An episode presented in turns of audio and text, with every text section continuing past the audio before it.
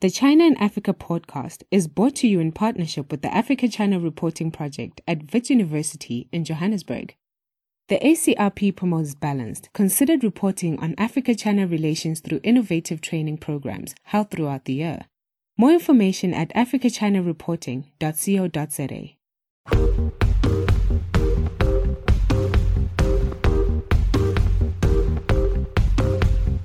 Hello and welcome to another edition of the China in Africa podcast. I'm Eric Olander, and as always, I'm joined by Cobus van Staden, a senior China Africa researcher at the South African Institute of International Affairs in Johannesburg, South Africa. A very good afternoon to you, Cobus. Good afternoon. Well, Cobus, apparently $60 billion doesn't get what it used to these days because, in the aftermath of the Forum on China Africa Cooperation Summit in Beijing that happened at the beginning of this month, I think the Chinese were expecting a lot more fanfare for the fact that they rolled out a huge, giant package of financial assistance for Africa. But the reaction has been a lot more mixed than I think that they were expecting. Even here in China, there was a lot more debate than they probably were expecting. In fact, on social media, a lot of the discussion about FOCAC was censored because there was a growing chorus of people who were saying, you know what, we shouldn't be sending all that much money over to Africa. We should be keeping it here. And that, I think, took the leadership off guard. But particularly in Kenya, there's been a, remarkable series of events that have happened over the past, I would say, eight to 10 days since the FOCAC wrapped up. First, we had uh, the raid on CGTN's offices. Now, this was fascinating. Uh, less than 24 hours after FOCAC happened, uh, Kenyan immigration authorities, in broad daylight, sent armed police into the offices of China's uh, main TV network that's headquartered in Nairobi and arrested five journalists on immigration violations. Um, that was remarkable. I don't even think Kenyatta was back in the country when that happened. Uh, they then apologized the next day, and then the following day, they went into the China Daily newspaper office and arrested or detained a journalist then. Then, over the course of that week, there was this uh, horrifically racist video that came out from a young Chinese guy I actually didn't see the whole video. I started watching it and I just got fed up with it because I'm, you know, uh, it was just so annoying to see how stupid he was. Uh, but the reaction was remarkable because things don't always happen that fast in Kenya, and this kid was deported very, very quickly. All of that kind of comes in the context that Uhuru Kenyatta went to Beijing expecting to get a massive loan for the second phase of the standard gauge railway. And surprise, surprise, he didn't get it. He came back up empty handed. So I was speaking with a journalist after FOCAC and who was asking me, is there a connection between these events in Nairobi on the immigration raids against Chinese government media and the fact that Kenyatta came back empty handed and may have lost face and political standing for the fact that he didn't secure those loans? Now, let's just be very clear here. Kenyatta did get money and a lot of it, a lot in the form of public private partnerships. Uh, he just didn't get one of his prized possessions in terms of that second phase of the standard gauge railway loan. So, Cobus, were you as surprised as I was about the reaction from the Kenyan media in particular, but in general across the continent, that there wasn't this sense of 50, 60 billion dollars is coming in for the next three years, which is still a whole hell of a lot of money. But people are much, much more concerned and skeptical now about what the effects of that money are going to be. Yes, it was very clearly that clearly money doesn't buy you love. The moment FOCAC was over, it was it was literally FOC, like pre-FOCAC covering during FOCAC, just like recaps after FOCAC, and then almost the next day it was this drumbeat about what about the debt? Um, and you know, I, have gotten a lot of of uh, of calls from journalists wanting to just talk debt, um, and you know some of it is is particularly related to African debt sustainability. Some of it is related to the whole debt book diplomacy narrative that we've seen developing over the last year. Um, and it's it's very interesting. There's there's clearly a lot of concern in Africa about this, and then lots of different narratives about you know what China's agenda is, you know, with all of this financing. So it's very interesting to see how the entire financing issue seems to be flipping, you know, kind of in a more negative direction to the extent that the Chinese government even had to come out and defend the massive amounts of funding that they're giving to Africa. Um, yeah. So it's, that, it's that, very, that is so interesting. Odd. So let me read just to, you talked about the narrative, Cobus. Let me read you a few headlines from from Kenya. Uh, this is these are three headlines from the Standard newspaper that came out over the past week. Uh, how China is feeding off poor Africa. Worry as China puts SGR funding on hold. Why Uhuru's China trip means more pain for Kenyans. Then the East African newspaper, they wrote uh, a headline: China a threat to Kenya's economy. New survey shows.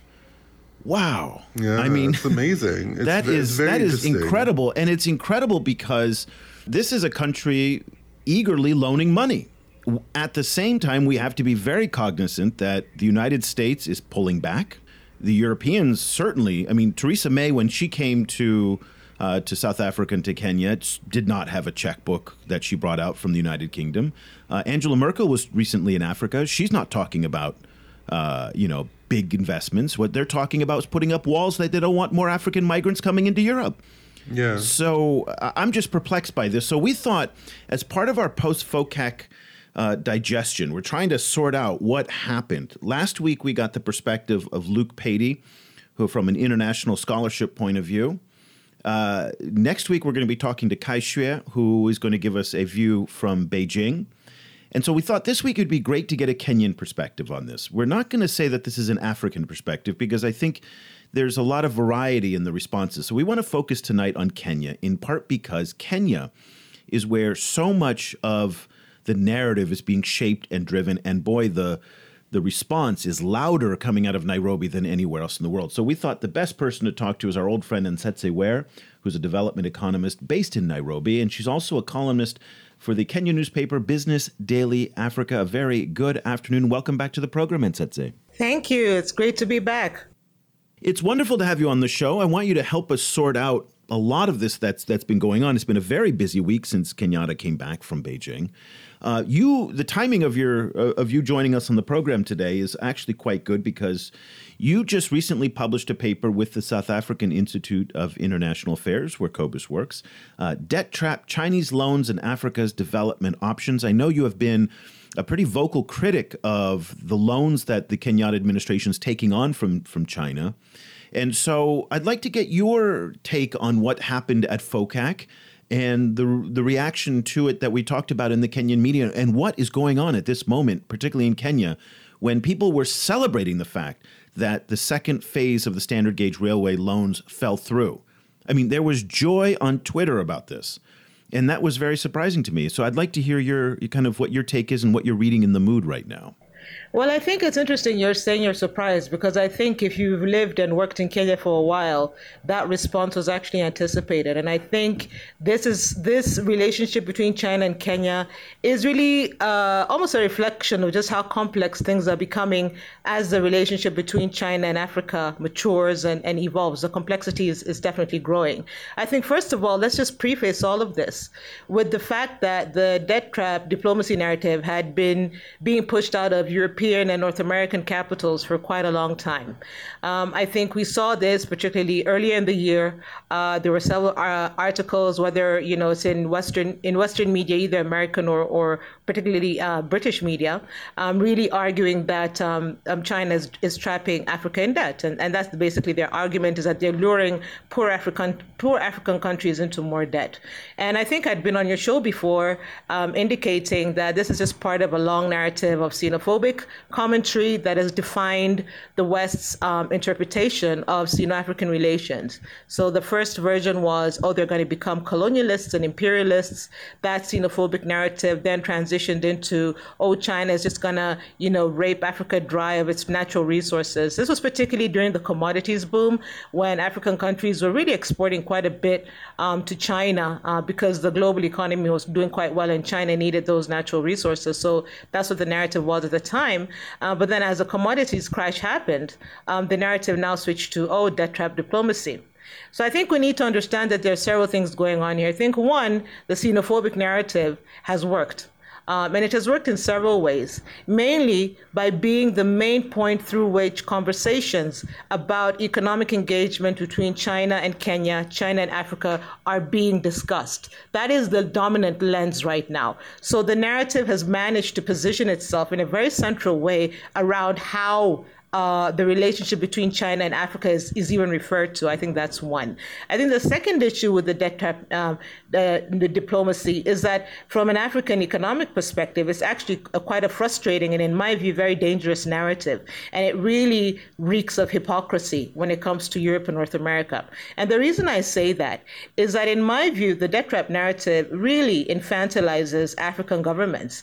It gives a perspective that China is pushing debt on Africa and is tricking Africa into debt and completely negates the agency and decision making power of African governments, which is what I, I was alluding to in the document I just did for, for, for. And I think that infantilization really um, is more rooted in the West trying to paint China as a bad guy, or particularly Europe and North America, you know, this sort of rivalry we've seen happening between them and China. They're really trying to uh, uh, uh, paint China as an aggressive and dangerous entity that Africa should, should be aware wary of. And that motivation seems more rooted in the paranoia and fear they have of China and the growing power of China than any real and genuine concern of African populations. Because if you're hearing what African populations have been saying from the get go, is that we're concerned about debt period, no matter who it's from, okay? And if you look at the debt book that the Kenyan government has in terms of external debt, um, the government actually owes more to the World Bank than it does to China, right? So if you look at the amount of debt, external debt uh, that Kenya owes to China, it's about 21, what 21% of total external debt and about 70% of bilateral debt. Now, there's been some deliberate or perhaps not deliberate, misquoting around the amount of debt Kenya owes China. I think that's that's just one thing is that confusing reports have been released as to that much. But if you look at the debt narrative in Kenya, I was one of the people who started with this two, three years ago, saying our fiscal path is unsustainable. China is just one of many players um, that Kenya is racking up debt to.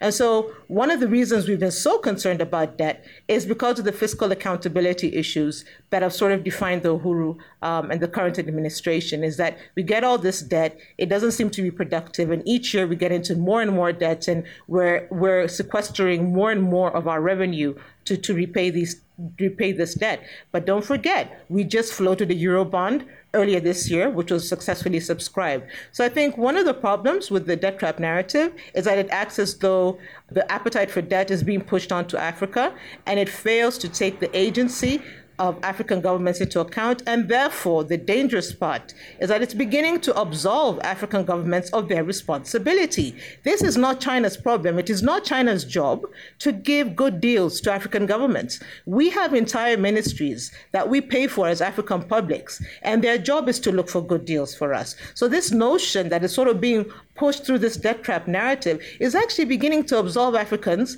African governments, of the fact that are these debts that they're getting into really the best for the nations? And that's been a question for many of us for a very long time.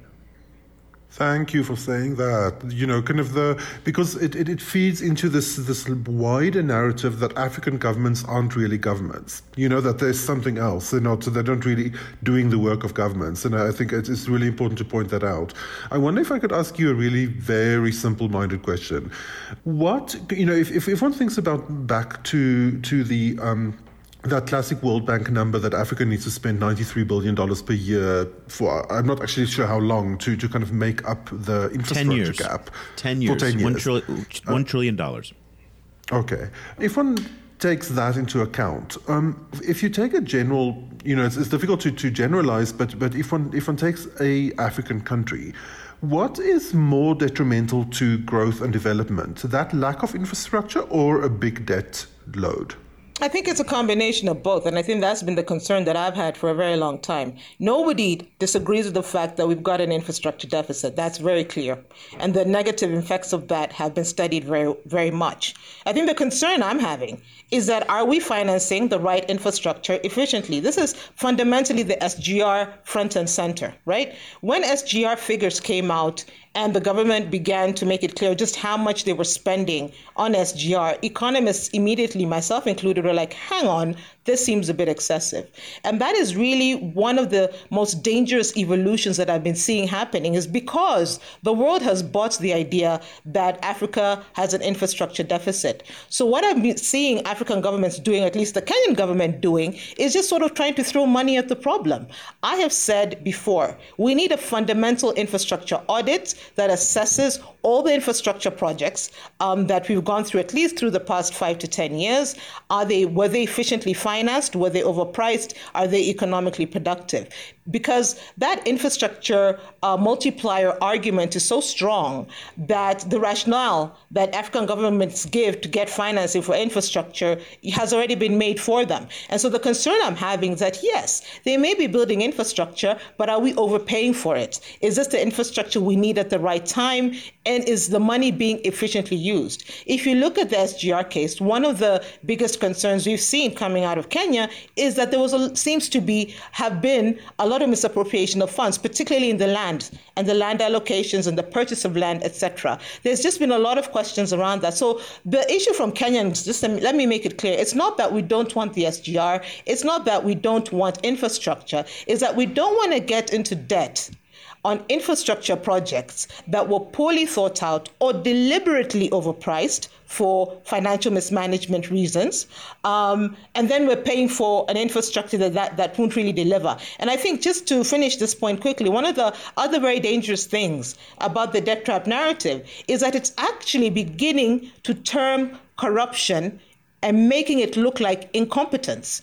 And this is where the hypocrisy of, I think, Europe and North America really comes out. Because on one hand, with the narrative, they say, oh, Africa is pushing debt, uh, oh, China is pushing debt on Africa, poor Africa, we need to watch out. On the other hand, they have this other narrative, which is about frankly lecturing African governments about uh, corruption and human rights and governance issues if they're pushing the debt trap narrative, they're giving African governments a window through which they can say, actually, you know, you're right. China pushed debt on us. Let us not be held accountable for all this money we get into. So, what is the West really doing?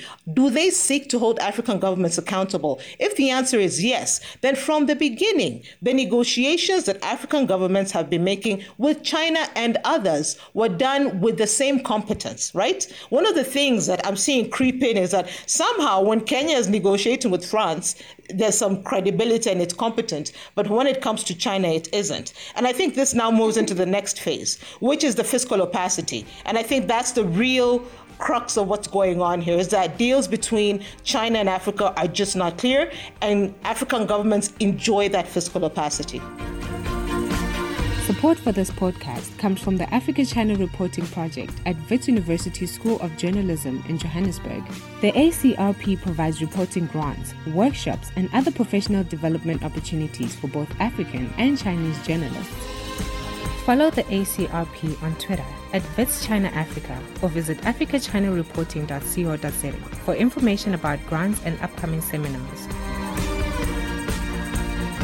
I don't expect to see any transparency coming from the Chinese side anytime soon, and I can't imagine that any African government, including those folks in Nairobi have any incentive to be transparent. So it seems like that will be a long, long time before we get the the kind of transparency that would make you happy, and certainly a lot of people on the outside happy, because you know that's the Warren Buffett when the, his saying is that when the uh, when the tide pulls back, we get to see who's wearing uh, swimsuits, and uh, I think that would that's going to be it would be quite revealing to see where all that money goes. Let me let me you you brought up a point, and this is one of the main criticisms of the SGR.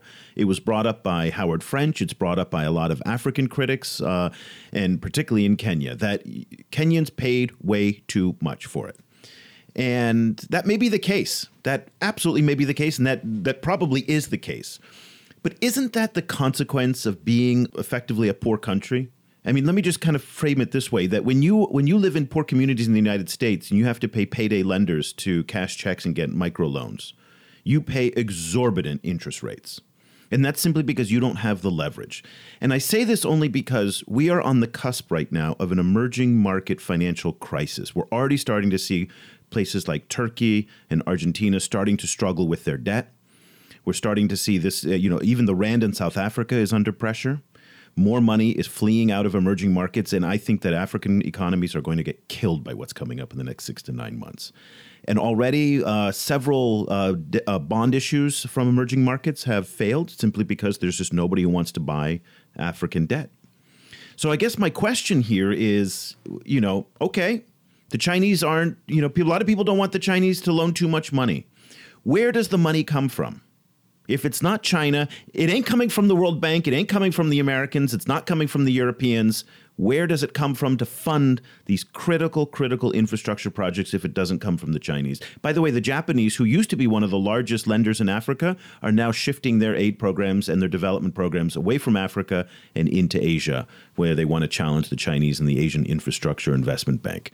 So let's just be kind of upfront here. And I'm not challenging you on this per se, but I'm challenging the critics. Africa is not as popular in the international financial scene as I think a lot of people think it is. And what happens if the Chinese say, you know what? Forget it. We're off. Let's go to the Belt and Road. We'll go to South America. We'll go to the Middle East. And they and, and the funding dries up. And I think I think this is exactly one of the reasons why um, the uptake of Chinese credit uh, was so aggressive by African governments. First of all, I think one thing we need to do is not overstate it, overstate uh, the Chinese lending to Kenya in particular. We're still being loaned to by the World Bank. The African Development Bank has a fairly large program in infrastructure in Kenya as well. So I think there's also been some understatement of engagement, particularly from, for multilateral organizations, around their com- commitment to finance African infrastructure in particular. But I think this is almost, and you'll probably find there's a, there'll be a certain level of jubilance, as you saw in the SGR, that the taps are drying. Because we've been singing the song of austerity for a very very long time, and, and we just seem to be, it seems to be falling on deaf ears. Now, the fundamental problem going forward is that we've already accrued debt. Uh, we've already started to plan uh, for new infrastructure projects. Uh, well, the African government or the Kenyan government has already started to plan for new infrastructure projects going forward. I think what will have to happen if, as, and when um, the chaps from China uh, China do begin to run dry is just a fundamental prioritization of the projects and quite frankly a lot more scrutiny on every deal that's going to be uh, presented. And for me, that is welcome. Well, yeah, I mean, you know, more scrutiny. I, I, I agree with you. It's it's very welcome. Um, you know, for example, like one of the big loans that that um, came to South Africa from China recently, just just before FOCAC, is a is a, is a massive loan um, to build a new power station, but it's a coal-powered power station, and it's you know the money is going to a famously troubled um, semi-state-owned you know company, which is which is notoriously corrupt, and you know South Africa is a much larger emitter of, of, of greenhouse gases per um, per capita than its economy shows. You know, it's, it's it emits more than its economic strength um, would would suggest. Um, and so it's just this outrageous decision um, you know, that doesn't make sense in any in any kind of way, considering that South Africa has almost, you know, uh, you know, parts of South Africa almost had never is never cloudy. You know, it's it's uh, the a paradise, potential paradise for solar energy. And if you wanted to to get solar energy, China is the people you'd speak to. You know, so so there's no public interrogation of why we are taking this massive Chinese loan to build this ancient technology, which is going to kill future generations. It's just outrageous to me. Um, uh, but the opacity of the decision making shields the government from this from this kind of public inquiry. Um, Anzetse, do you think that is there a way to get greater transparency in the in the you know from the African side from their own governments about the the, the terms of these deals? Well, you know, this is interesting because I think, as as as uh, Eric and you said before, I think that's going to be very difficult. But this is actually, in my view, an opportunity. I think one of the biggest problems I've had with China and the Chinese government engagement is that it has been just government to government and it has been just a heck of a lot of debt. We haven't seen a lot of FDI coming into uh, or FDI like financing coming into the African private sector from the Chinese. And I think this has been one of their weakest points of engagement in Africa is that they've essentially ignored our private sector. Um, and I think if the appetite of loaning to African governments is going down, the opposite of what's happening in terms of Chinese private sector is actually quite aggressively coming into Africa, um, financing African private sector, and um, setting up businesses that function as private sector entities in the African continent. So you may find, and I think this would be a great opportunity, that rather than saddling all of their money on government to government interactions that are fiscally opaque, that are getting a lot of resistance from African populations, I think the opportunity is now for a fundamental switch in financing strategy and really taking the African private sector a lot more seriously. And I think using that channel, you'll find that the money is probably used more efficiently and may um, generate more returns and therefore deal with this sort of negative brand China that's that's beginning to emerge in terms of Sino-African relations. And I think this has been the problem with China's strategy from the beginning is that it's been so government heavy, and there's often been almost uh, an, uh, an assumption that if we do well by African governments, then we are doing well by the African people. And I think the SGR is a very clear indication that that is not the case. The government can like you, the government can want your money, but it does not mean that the people are behind what's going on between the two governments. So I think this sort of uh, lack of uh, excitement around financing African governments is really an opportunity for the private sector to step in. I don't know. I mean, I get your point and where you're coming from, but the problem here is that from the Chinese side, they don't have any experience in dealing with civil society they don't really have a lot of experience dealing with private sector in you know these PPP public private partnerships. That's not a model that the Chinese do very well. To be honest with you, it's not a model that the West does very well either. They talk about PPPs all the time, I don't know. Maybe you can give me a good example of one that's worked well. I, I don't know one, and I'll and folks, if you're listening and you have a good example, please share it with me because I've yet to see one. But it's something that the U.S. talks up quite a bit because it really is that ideal middle ground between government and private sector. And Cobus and I talked about this a couple of weeks ago with regards was, was some incident in Kenya. Uh, oh, on the SGR and the abuse by uh, by Chinese managers of local workers. And it was interesting to watch the Chinese reaction to this because I thought, wow, this is going to be a big turning point. This is bad. I mean, the optics of this look terrible. And then Cobus pointed out, and correct me if I'm wrong here, that Cobus, that you said, yeah, I don't think they're going to care. And because at the end of the day, Chinese deal from elite to elite. And what, what did they do? They shifted the burden to the Kenyan Railway Administration. They said, this is your problem, not our problem. So I'm not so sure that the Chinese actually, at the end of the day, care if people don't like them. I don't think all this stuff on Twitter and Facebook and the anti-Chinese and the xenophobic, uh, you know, rise in, in anti-China kind of memes that are coming up out of Kenya really resonate with the Chinese leadership. They are very, very well accustomed to receiving criticism uh, from the West, from Japan, from pretty much everyone. So you know what? Take a number but but I don't think know, there's a long line of people who want to criticize the Chinese. I don't think it's the and, criticism, though. I don't think what's going to drive and shift Chinese strategy in Africa is the criticism. What is going to shift is that they're beginning to see that they may have been pouring their money down a black hole. They're beginning to realize that perhaps all this debt, which is why we're already uh, they're already talking about um, absolving debt and, and, and canceling debt. They're beginning to realize that all the debt that they were lending to African governments perhaps is not working the way they thought it would have. I completely agree with you on the criticism thing.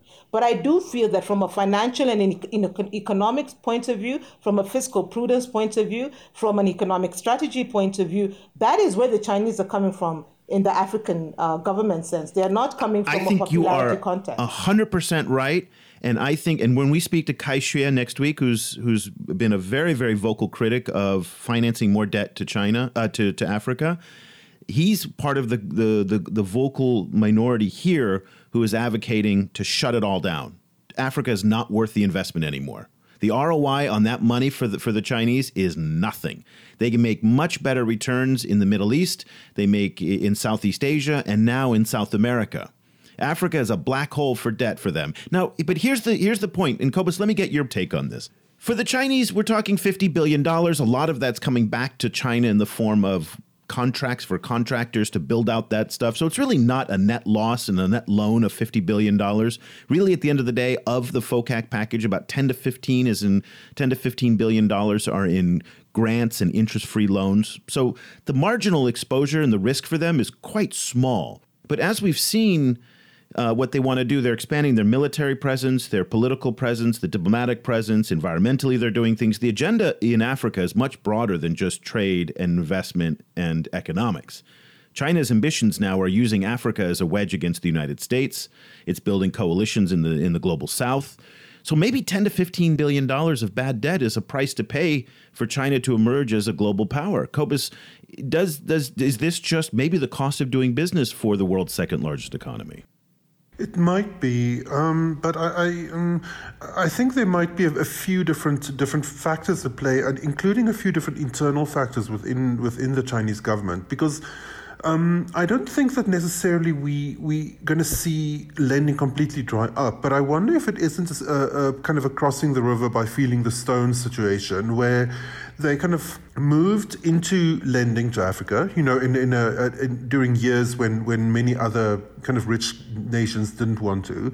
Um, and then now they're encountering a few, a few kind of setbacks um, and, and potential problems. And you know, it's, it's interesting, you know, it's, it's interesting to keep in mind the, the Chinese reaction about the SGR, which is that they didn't like shut down the SGR. They simply said they're gonna they're gonna do a review of the entire the entire project, the entire you know kind of cross border original design of the, of the of the SGR and, and how much it's to cost, which might well be code for we're shutting it down, but it's you know they they you know it might also be simply the the dawn of a new approach, a new debt approach, and when, when the last time I was in Beijing, I, I spoke to some officials, and they also highlighted that they feel that China faces, you know, they, they, face, they face a financial setback, obviously, if there's default, but they also face a lot of reputational setbacks.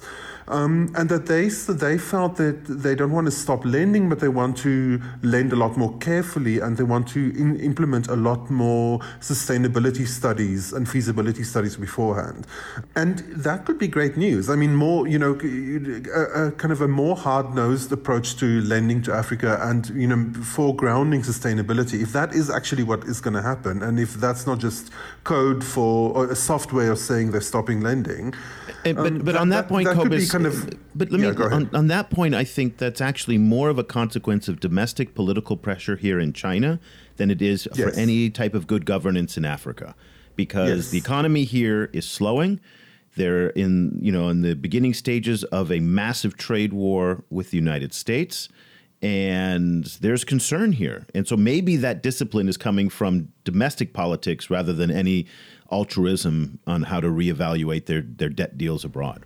Just a thought. Yeah, no, I, com- I completely agree, um, and and I think generally with you know free, you know one of the truisms of, of of looking at China internationally is that one always needs to keep the domestic situation in mind because that shapes the international approach, and you know, it might be doing that in this case, and it, but it might be doing it too in, in a way that, that could actually improve Chinese lending to Africa in, in, in the long run.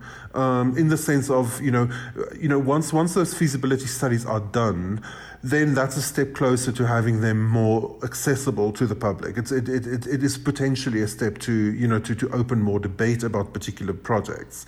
Um, and that's it. Do you share that, that view? Yeah, I mean, I think what you're saying is interesting. I think the domestic pressure is there, but I think also the pressure from Africa is there. And why perhaps, perhaps, Eric, you're a bit more cynical than I am, but after that, you know that I talk a lot with a lot of these Chinese journalists that are based in Kenya and cover the region and they always send me messages when they get uh, a particularly negative story that coming out of international media or uh, national media around how China is being branded. So I think there is, in my view, not this sort of uh, previous attitude of that they don't care, maybe from a government point of view, but I think in terms of the whole game China is doing in trying to build soft power on the continent, which is why, in my view, they are willing to lose some money because they're getting geopolitical influence, because they're getting geopolitical access, because um, uh, for a long time, Africans were quite positive and respect, uh, receptive to China and what China was doing. So I do still feel that there is a very important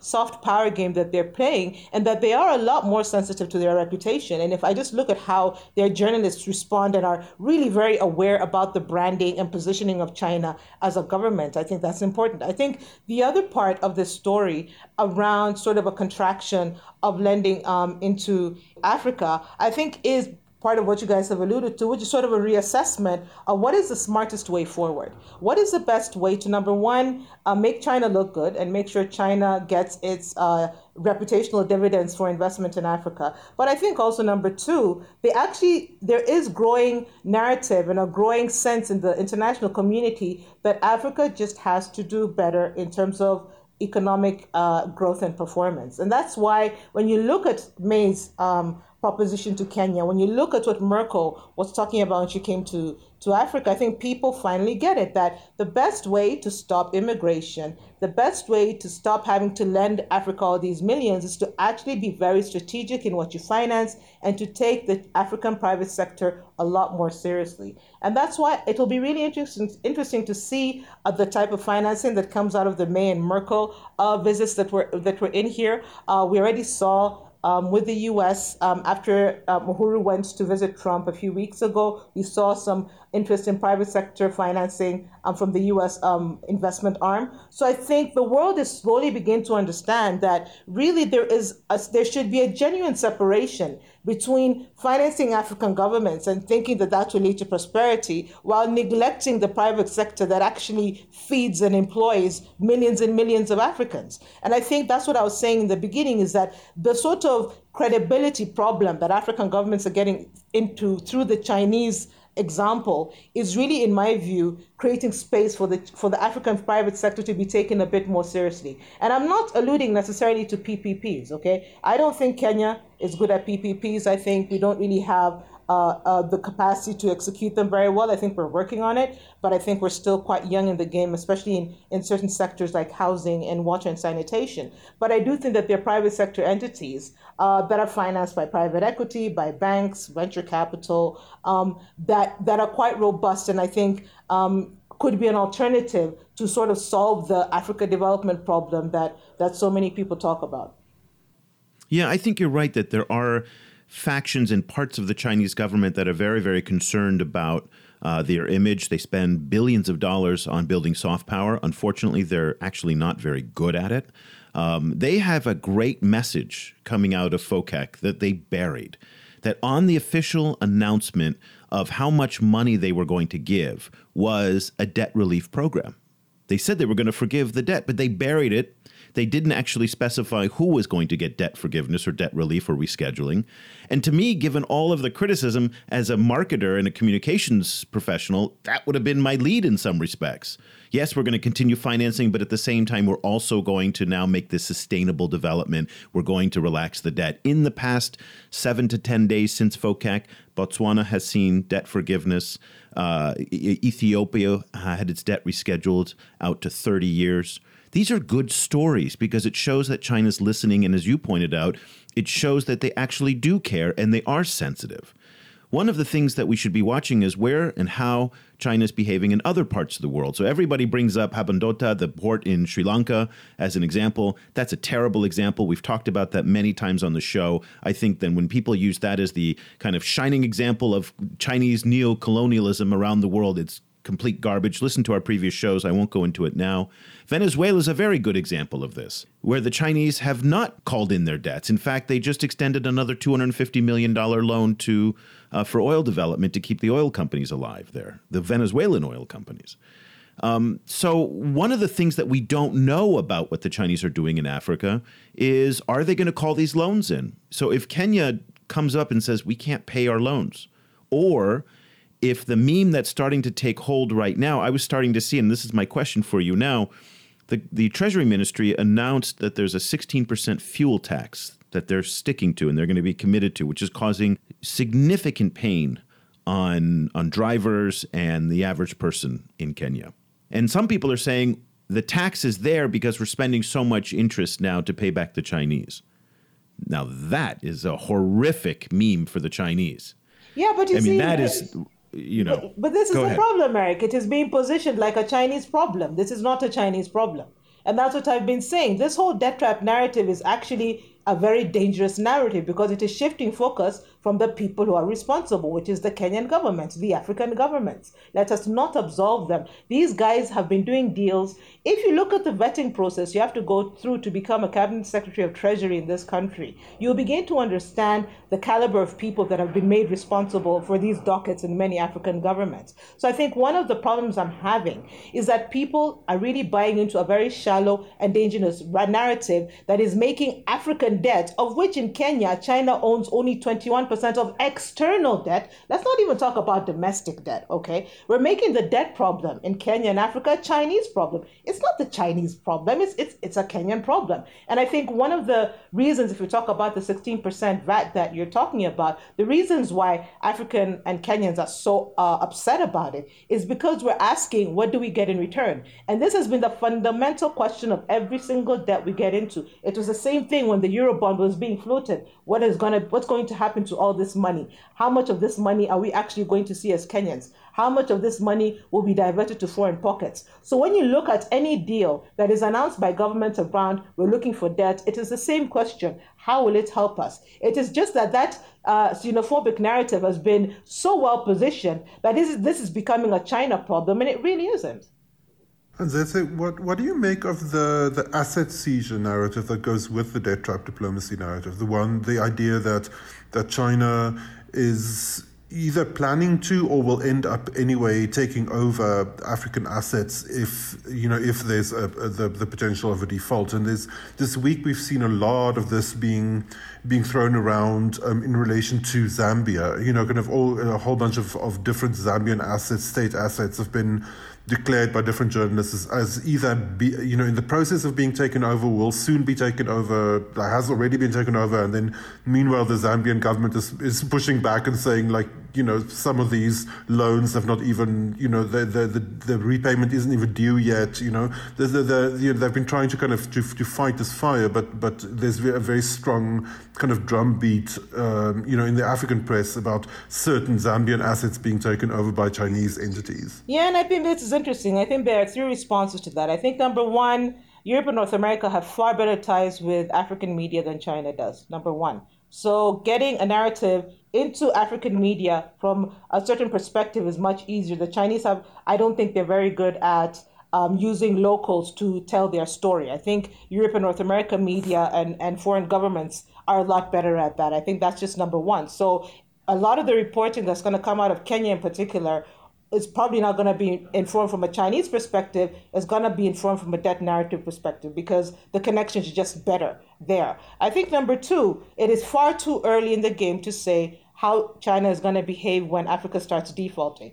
But the narrative is going to make it look like, oh, they're going to seize all your assets, which leads to the third point. I think the Chinese government is very sensitive to the fact that Europe and North America in particular are anticipating asset seizure so that they can cha- they can really really paint China as the bad guy. And I think that is precisely why they've dropped in that debt cancellation note in the FOCAC announcements. It's just to let people know, hey, listen, this narrative around us seizing things and all of this we are actually quite sensitive and aware that this is how we're being painted. And take a look, we're already indicating that we're going to absolve some of these loans. So I think number one, China is a lot smarter. The Chinese government is a lot more aware of how they're being branded. I think number two, uh, Europe and North America are a lot better at getting local media to tell their story. Um, and I think number three, it's just too early in the game to know what China is actually going to do. So this then breeds ground for, for hypothetical scenarios to emerge. And a lot of that is done through what? Through media, which uh, China is not very good at uh, getting on its side.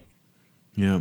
Let's I don't want to end our program on a down note because this has been somewhat of a downer show, and say, you know, it's a little bit kind of depressing. I was, I was, trying to make it it's not a downer show. I know. I think I, I, I took the cynical pill here tonight. There's opportunity in private sector. Like this is yes. now the chance. Like for me, there is yes. a lot of opportunity. I, I definitely took the cynical pill tonight, but uh, but in your paper that you that you wrote for SIA for the South African Institute of International Affairs, in which we have a link in the show notes here, and it'll be on our website, and uh, I put it up on LinkedIn already. On Twitter. So we'll get that paper out there a little bit Thank more. you. But in that paper, you have, it's our pleasure, uh, you have four recommendations at the end for your conclusions. If you remember all four of them, that would be great. If you can give us a summary of what your your counsel is to either President Kenyatta or his ministers, who you don't hold in high esteem, uh, but It's not that somebody I don't who's hold them in high esteem. I just think they could do a lot better. That's that's all I'm saying. Fair enough. So now this is your chance. Who knows, Cobus? Do you think Kenyan ministers are listening to the program? Who knows? Maybe I'm hoping they are. Let's hope so. Let's assume that if a Kenyan minister is listening to the program, here are your four recommendations for what you think they should do.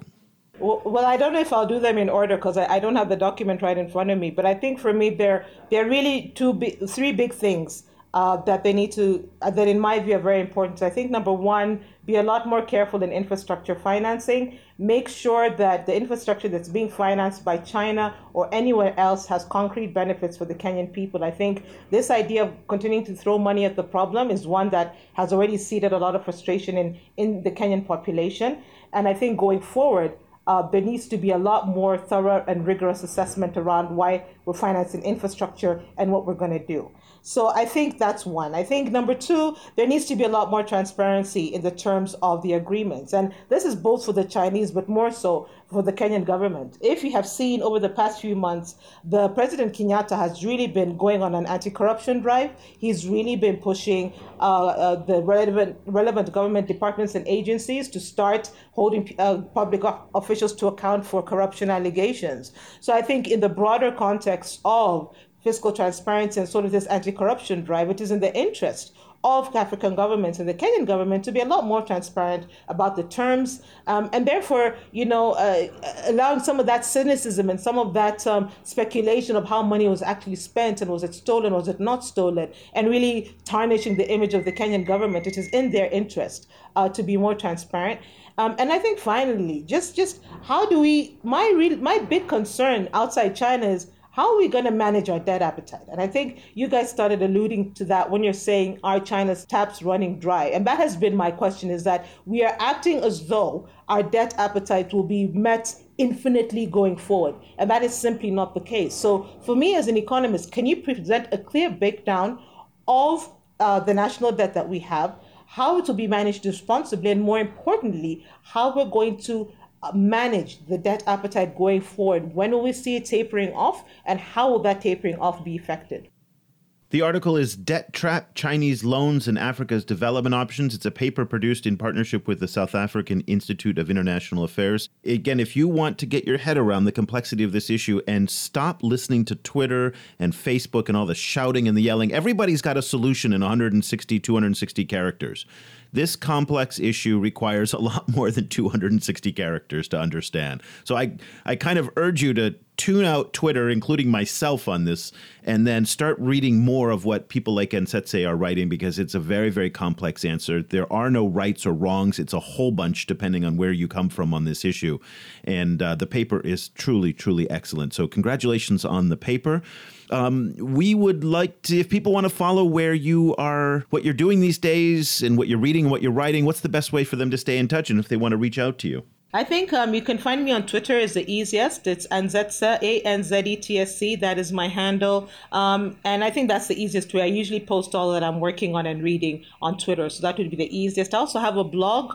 Um, if you just Google my name, Anzetse Were, it will come up. And all of my writing and media appearances, including this podcast, uh, are on there. So thank you and of course uh, your column in Business Daily Africa as well. So, uh, and, and you you you don't just write about China Africa. Obviously, no. you write a lot of a lot of Kenyan and African issues. China Africa just pops up periodically. Quite a bit, yeah, and, and especially around FOCAC, I've been doing a lot of commentary on China Africa, and I'm just finding even now there's a lot more appetite uh, from African analysts on on Sino uh, Sino African relations, and that's why I like your podcast. Is that you really bring in a lot of African analysts, and I have criticized some Western media that is instead of asking African analysts and economists these questions, they go to some foreign metropole to give the African position. So I am seeing a bit of a shift where Africans are being asked about what's going on in Africa, which is refreshing. Well, we are trying. We, we are trying. We, we, we encounter two problems though, Cobus. Uh, you know, getting more African guests. One is connectivity and bandwidth, which is Yeah. always very difficult in many parts of Africa. And two, we've extended a number of invitations to African guests, and they don't show up. Oh, so, sorry. So that we need we need people to show up. So if Yes. you want to be a guest on our show, please let us know. We're always looking for more African voices and more Chinese voices, incidentally as well. Yeah. Um, so that is it is not always easy. The it's a different problem in China because we're looking for people who could speak English uh, well enough that you can understand it on a podcast. Again, not always something very easy, and people who also don't necessarily toe the government line, and that is a challenge as well. So independent, kind of thoughtful voices. Next week we will have one with Kai Xue. For this week, Anzetse, Yay, thank, thank you you so, so much. Much for so joining fun. us. It was a fascinating discussion, and we're we're really proud to have you on the show again for a third time. So really appreciate it. You're welcome. Thank you. Cobus, my head is spinning after this discussion. Um, I, I have to be honest with you. I don't know how I feel about this because, on the one hand, people hear me a lot say, well, if you're not going to get money from the Chinese, well, there's not many other places you're going to get money. But at the other hand, I hear what Anzetse is saying, and I love the fact that she is putting the burden squarely on the shoulders of the African government side of this. And this is a theme that you and I have been talking about for years that it comes down to good governance. Remember, we back in the Sicomines deal in the Congo. This was uh, 2004, 5, 6, 7, 8, around those times. And it was reported that $350 million went from the Chinese into the pockets of Joseph Kabila. Incredible amounts of money. And that corruption is, is endemic in many parts of the continent. And it's getting rid of that corruption which is critical. And that's, you know, he's pocketing money not just from the Chinese, but from the French, from the Americans, from you name it. So that's not a China problem, as Anzetse pointed out. This is a Kenya problem, a Botswana problem. Actually, Botswana's not the best example because they're doing better than almost everybody. But this is a corruption they're, problem. They're better at corruption control as well, Botswana. Yes, no, no, no. So that was that was uh, retract that one, strike that from the record. Uh, but corruption is an endemic problem in many parts of Africa. That's a very, very safe statement. And I love how what she said. She's really persuaded me to think about this in a very different way now. That this is really, if we're going to solve this problem, we have to start looking at in at who the policymakers are and the decisions that they're making. And if the Chinese won't be transparent in their deals, that does not stop the African side from being so and from building trust with their own people that they're doing the deal properly and correctly. I think the issue of trust between African governments and African publics is, is really a key one because the one of the things that the debt trap narrative shows is that African publics have very very little trust in African governments. So it's very easy to convince you know African publics that, that they're being cheated by their own government.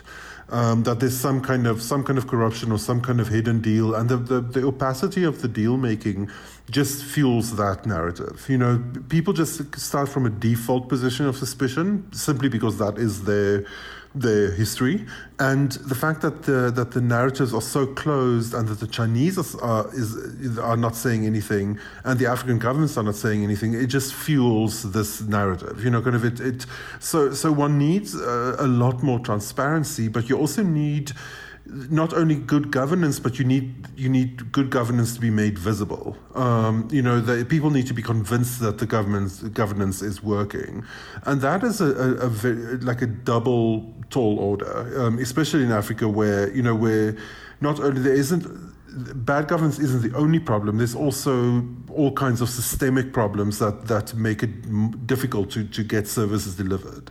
Yeah, I, I just I'm having a difficult time expressing myself, which doesn't happen very often on this issue because again, it is so complicated. There are there are sides on the Chinese points that I really you know take to heart. The fact that this is a big sacrifice uh, from Chinese taxpayers. I will tell you, people are nervous here about the economy, and I think a lot of Africans take Chinese money for granted, and that is not right. This is taxpayer money from the Chinese people um, who uh, who need it. There's 100 million poor people here. I know a lot of people who disregard that. and are very, very insensitive to the real social economic needs of uh, in this country. And that shouldn't be disregarded. And that is real economic and political pressure for Xi Jinping. He was under pressure for this FOCAC, and I have a feeling in the next FOCAC that I think is going to happen in Senegal, uh, the numbers are going to be much, much smaller. And the Chinese are not going to do this anymore. The days of those big checkbooks are coming to an end and uh, and I think we have to be aware of that. So, what do you think about this? This is an issue that provokes a, a response on all sides and very very strong emotions. Uh, we would love for you to join the conversation. Do you agree with Anzetse that the burden is all on the African side? And that transparency is what's needed to solve this. Do you agree with me that says a little bit that we have to be sensitive to the Chinese side here and the fact that taxpayer money is going out in large, large volumes and may be better used here at home in, in China? Um, there's good points to be made on all sides here, so we'd love to hear from you. Uh, this is, by the way, one of the key issues that we cover in our weekly email newsletter that goes out every Monday. Cobus and I work on it over the weekend. We curate the best articles of the week. So if you're not following China Africa news that closely in the course of the week, uh, as obsessively as we are, uh, this newsletter is just a great shortcut. So you'll get about five or six articles, you'll get a good quote, you'll get this podcast, and uh, it'll be delivered hot and fresh to your inbox every Monday. So we'll be back again next week with another edition of the China in Africa podcast, and we're going to wrap up our post FOCAC analysis with Kai Xue from Beijing with a Chinese perspective. So until then, for Cobus Van Staden, I'm Eric Olander. Thank you so much for listening. The discussion continues online. Head over to facebook.com slash China Africa Project to share your thoughts on today's show. The guys are also on Twitter, where you can find Cobus at Stadenesque or Eric at E. Olander. And be sure to sign up for the weekly China in Africa email newsletter by going to www.chinaafricaproject.com.